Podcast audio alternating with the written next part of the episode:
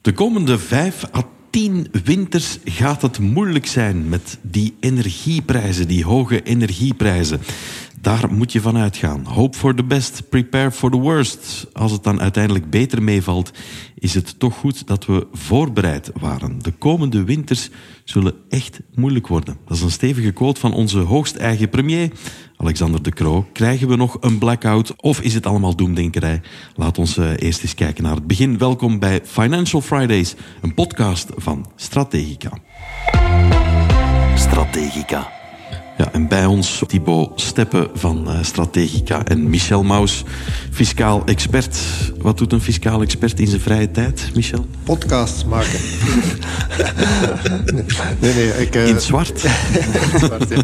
Nee, nee. In mijn vrije tijd ben ik, uh, wat ben ik wel... Twee zaken die mij wel bezighouden is, is kunst en sport. Ja. En, Heb je zelf een kunstcollectie?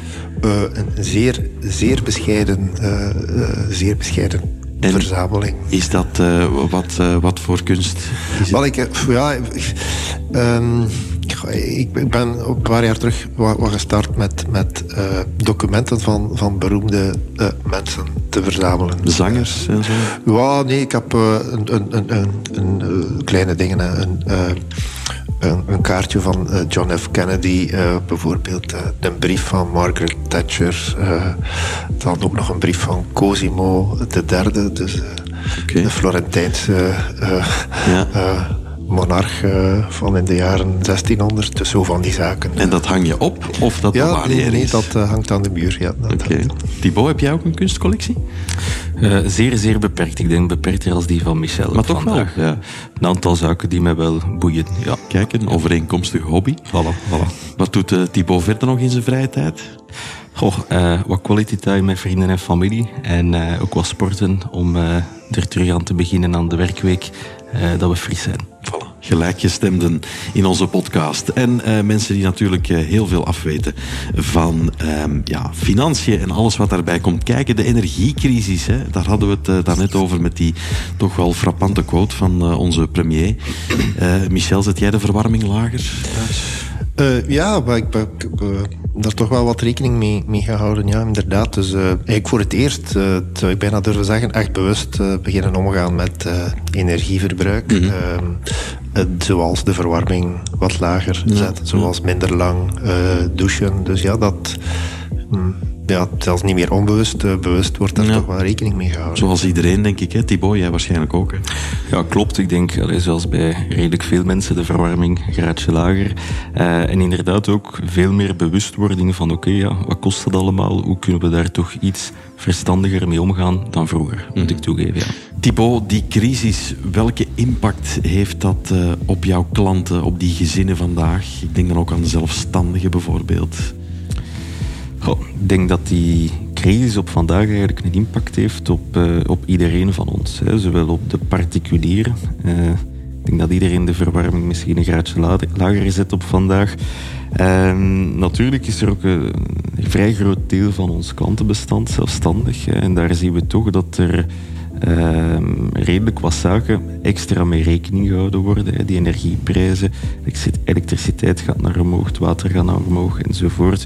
Concreet voorbeeld, we zitten daar met een, een koppel. Uh, zij baten uh, een droogkuis aan, dus alles qua gordijnen, tapijten enzovoort. Ja, die mensen worden natuurlijk geconfronteerd met een eh, gigantisch hogere energiefactuur ehm, dan een aantal jaar geleden. Omzet blijft hetzelfde. Kosten gaan naar boven. Dus natuurlijk, ja, de winstmarge daalt. Heeft natuurlijk ook belangrijke impact op al hetgeen ja, wat dat er wordt aangelegd op vlak van pensioenvoorzieningen, op vlak van winst die dan geherinvesteerd kan worden, het zij privé, het zij in de vennootschap. Dus ja, dat vraagt toch wel wat puzzelwerk om dat allemaal terug op punt te zetten. Ja, dus met een aantal fiscale tools kan je er misschien toch wel voor zorgen dat ze zo weinig mogelijk verlies leiden dan? Of, of, of, zoveel mogelijk overhouden, ik zal het zo zeggen. Enerzijds zoveel mogelijk overhouden, anderzijds hetgene wat dat er is, zo goed mogelijk besteden, investeren. Ja. Ik denk dat dat, uh, wat Thibaut zegt, uh, een zeer belangrijke bemerking is. En in de volledige energiediscussie die we de afgelopen maanden hebben gezien, is er hoofdzakelijk uh, de focus gelegd op ja, uh, sociale maatregelen voor mensen die het met, met minder moeten stellen. En dus uiteraard denk ik logisch dat de politiek daar de prioriteit legt. Maar wat men eigenlijk heel, veel uit het oog is verloren, is het feit dat de aantasting van de koopkracht door de hogere energieprijzen natuurlijk ook een, een impact heeft op spaarcapaciteit.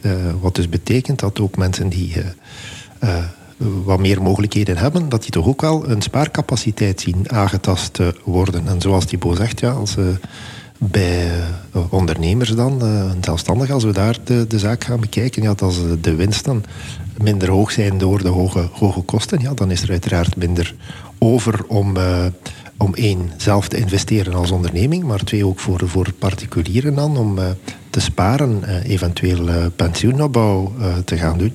En dat zijn zaken die eigenlijk nog niet aan bod zijn gekomen in het debat en waar men de impact ook van on, onderschat, denk ik. Mm -hmm. Voel je daar veel bezorgdheid rond, uh, Thibaut ook? Absoluut. Hè. Uh, zeker, uh, ik zeg het zowel bij de particulieren als bij de zelfstandigen, rijst de vraag van, ja, wat moeten we doen? Hoe kunnen we het zo verstandig mogelijk gaan aanpakken? Ja. Die maatregelen die er vandaag al zijn, um, ja, ik hoor dan dat die vaak een averechts effect hebben. Mm -hmm. Wat zijn volgens jullie de, de effecten op korte en lange termijn? Wat de maatregelen, er zijn heel wat maatregelen geweest die crisismaatregelen zijn, wat ook niet onlogisch is in een crisissituatie. Maar ik mis wel een beetje de lange, de lange termijnvisie. En er zit ook wel wat uh, ja, uh, sluwe politiek uh, achter het verhaal. Er is heel veel te doen geweest rond de btw-verlaging op energie van 21% naar 6%. Die is doorgevoerd, eerst tijdelijk en gaat nu permanent worden. Maar politici uh, ja, verzwijgen dan vaak ook het feit dat we nu wel een btw-verlaging hebben, maar dat die btw-verlaging gepaard gaat met een nieuwe belasting die men op energie gaat invoeren, dat zijn de accijnzen. Waardoor het systeem eigenlijk in grote mate een soort inkomstengarantiesysteem wordt voor de overheid. Dat we bij stijgende energieprijzen wel een verlaging van de accijnzen zullen hebben, maar de inkomsten voor de overheid zullen op peil gehouden worden. Omgekeerd, als de prijzen dalen, zullen de accijnzen stijgen, waardoor de energieprijzen terug op niveau gehouden worden. Dus ik denk dat dat eigenlijk uh, ja, een beetje window dressing is geweest van de politiek. Ja. En uh, de slotsom is, denk ik, dat we als maatschappij rekening zullen moeten houden dat uh, we met vrij hoge energieprijzen verder door het leven moeten gaan. De basisprijzen zullen niet zo vlug uh, naar de bodem zakken. Maar de fiscaliteit blijft eigenlijk op hetzelfde niveau. En dat is toch iets wat, uh, wat niet onbelangrijk is. Dus de beste manier om energie te besparen, ja, zorgt ook voor een financiële besparing. Dat is ervoor zorgen dat je minder energie verbruikt. En daar heb je de energietransitie voor nodig. Maar daar is terug, ja, heb je kapitaal voor nodig om die, te kunnen, die stap te kunnen zetten. We gaan er ergens ook mee moeten leren leven waarschijnlijk. Ja, ja klopt. En ook zeker uh, rekening houden met het feit, ja, als er ergens besparingen worden aangeboden, zullen die ook op een andere manier moeten worden opgevangen. En dus dan mogen we zeker niet vergeten dat het wel van ergens moet komen. Ja. Michel, heb jij binnenkort een expositie van jouw kunst? heb, jij, heb jij een galerij eigenlijk om dat uh, nee, nee, nee, nee, te doen? Nee, nee, nee. Dat, ik heb er ooit over nagedacht trouwens, om een uh, galerij uh, ook nog... Uh, Is het waar? Ja, ja, ja, klopt, klopt, klopt. Maar je hebt wel een, een aankoop gedaan, hè, recent, heb je mij daarnet verteld. Ja, ja, ik ben ook bezig met een, een renovatieproject. En ja, zoals zoveel mensen denk ik dat ook weer redelijk onderschat, wat de gevolgen daarvan zijn. Uh, we hebben een energie-expert. Uh, de, stad Gent heeft zo'n energiecentrale waar je gratis dus energetisch advies kunt, kunt krijgen. Dus een energie-expert langsgekomen.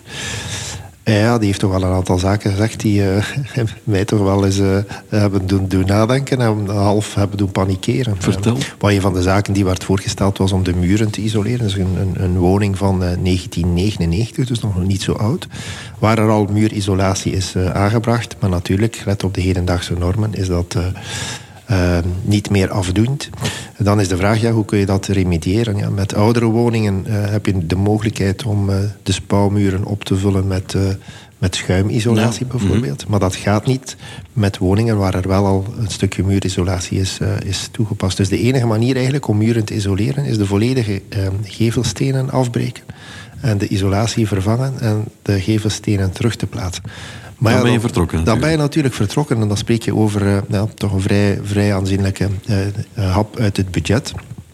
Waardoor ja, optimaal energetisch renoveren ook voor, voor, voor mij eigenlijk iets is wat, wat niet mogelijk zal zijn. Mm. wat kan je dan doen? Hè? Ja, dat is uiteraard ja, terug, terug verder leningen aangaan. Maar, maar ja, uiteraard stopt het, stopt het ergens. Met een bontjas in de living rondlopen. bontjas, bontjas in de living, ja, dat kan ook natuurlijk. heb je er een? nee, nee, ik heb er geen. Michel, ben je dan bij de bank geweest om daar dan over te praten en iets gedaan te krijgen? Of? Ik, ben, uh, ja, ik heb een financiering uh, aangegaan voor, bij de bank voor aankoop en, en, renovatie. Maar het viel mij eigenlijk wel op, nu ik erover nadenk. Uh, ja, die mensen hebben mij eigenlijk niet echt vragen gesteld van wat ga je op energievlak met, met die woning doen. Die hebben gewoon het globaal project bekeken. Maar zonder zich daar, daar verdere vragen over te stellen. Terwijl dat toch misschien ook wel ja, toch een aandachtspunt is, wat ook bij financieringen aan, aan, aan bod zou moeten komen. Ik weet niet als, als, hoe dat, dat, dat jullie dat bij Strategica, hoe dat jullie daarmee omgaan, uh, Thibaut? Onze focus ligt voornamelijk op het bekijken van het totale project. Dus niet alleen voor de voorziene uitgaven, maar uiteraard ook voor de onvoorziene uitgaven. Daar is de vraag van, oké, wat gaan we daarmee doen? Gaan we daar een extra krediet voor aangaan? Gaan we dat nemen van eventueel spaarrekening die voorhanden is? Gaan we eventueel andere zaken verkopen om dat te voorzien? Is toch niet onbelangrijk om te gaan kijken, zowel op korte, middellange als lange termijn, hoe gaan we dat volledig gaan invullen. Als we dat dan nog kunnen gaan combineren met gans het investeringsluik, om te koppelen aan het ja, luik van hoe gaan we dat dan regelen naar eventueel de, late, de volgende generatie, ja, dan zitten we eigenlijk op een optimale situatie qua regelgeving. Oké, zijn er nog uh, takeaways, Thibaut? Maar ik denk dat het belangrijk is met hetgene wat we ja, daarnet allemaal besproken hebben, om toch uh, verstandig te werk te gaan. En we zien dat ook bij onze klanten, dat er toch een uh, grote vraagstelling is hè, van mensen die bijvoorbeeld de eerste stappen zetten naar de aankoop van een onroerend goed. Ja, wat moeten we doen? Kopen we een nieuwbouw aan? Uh, kopen we een oudere woning die we dan renoveren? Hoe zit dat met de fiscaliteit? Hoe zit dat met de taxatie op huurinkomsten enzovoort? Hoe gemakkelijk is het om een huurder te vinden? Anderzijds zitten we natuurlijk ook met een heel groot deel van onze klanten die op vandaag al vastgoed hebben, hè, die al wat vertrouwd zijn met het verhuurgebeuren. En waarbij dat dan de vraag rijst van oké, wat doen we nu? Hè? Die oudere woning, gaan we die renoveren op vlak van energie, isolatie, om daar tot ja, een betere zaak te kopen.